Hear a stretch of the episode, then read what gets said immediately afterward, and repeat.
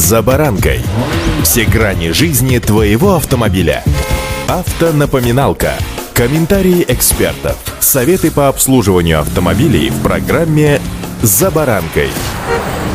Читая статистику ДТП с участием детей, пешеходов на дорогах, ужасаюсь. Во-первых, показателям, потому что за каждой цифрой в данном случае стоит здоровье или даже жизнь ребенка. Во-вторых, родителям, которые торопятся купить своему чаду дорогой телефон, дорогие наушники, велик и даже гироскутер, вместо того, чтобы сесть с ребенком и выучить правила перехода проезжей части. С вами Александр Карпов. Здравствуйте.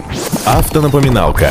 Необходимо запомнить самому и внушить своему ребенку, что дорожное движение начинается не с проезжей части, а с первых шагов от подъезда или порога. Пройдите с ребенком весь путь до школы и ненавязчиво укажите на наиболее опасные участки. Нерегулируемый пешеходный переход, узкий тротуар, подъезд грузового транспорта к магазину, припаркованные автомобили и так далее, и так далее. То, что вам кажется очевидно опасным, а ребенок этого, может быть, просто даже не заметит. Обратите внимание на особенности детского мышления. Дети пока не умеют предвидеть опасности, только учатся оценивать скорость движения при приближении к нему. К тому же из-за своего невысокого роста дети бывают невидимы для водителей, а это вообще опасно для жизни. Обязательно обратите внимание на возникающие опасности при посадке и высадке из общественного транспорта. Объясните своему ребенку, что обходить стоящий автобус или троллейбус ни в коем случае нельзя. Нужно дождаться, пока транспорт отъедет, и только после этого переходить дорогу по пешеходному переходу. Автонапоминалка.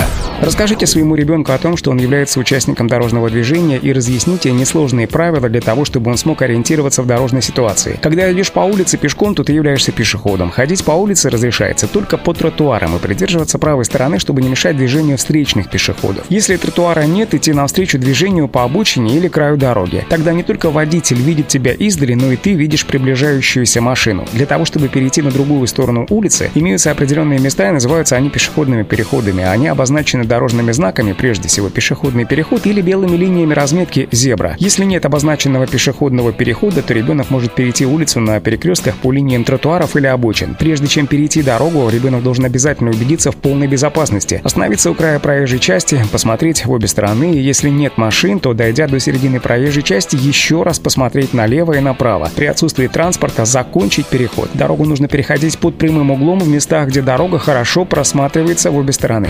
Автонапоминалка.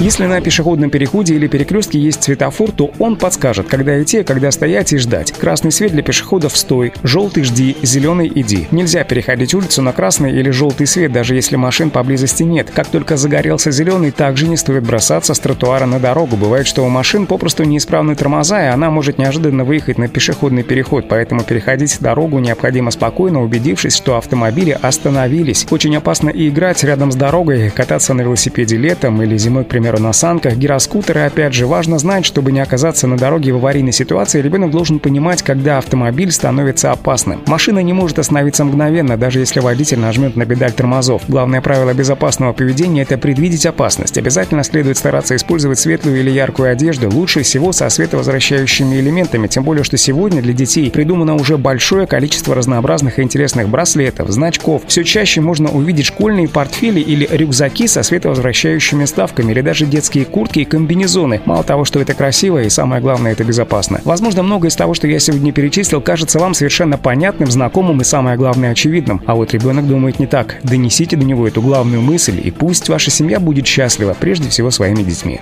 Удачи! За баранкой.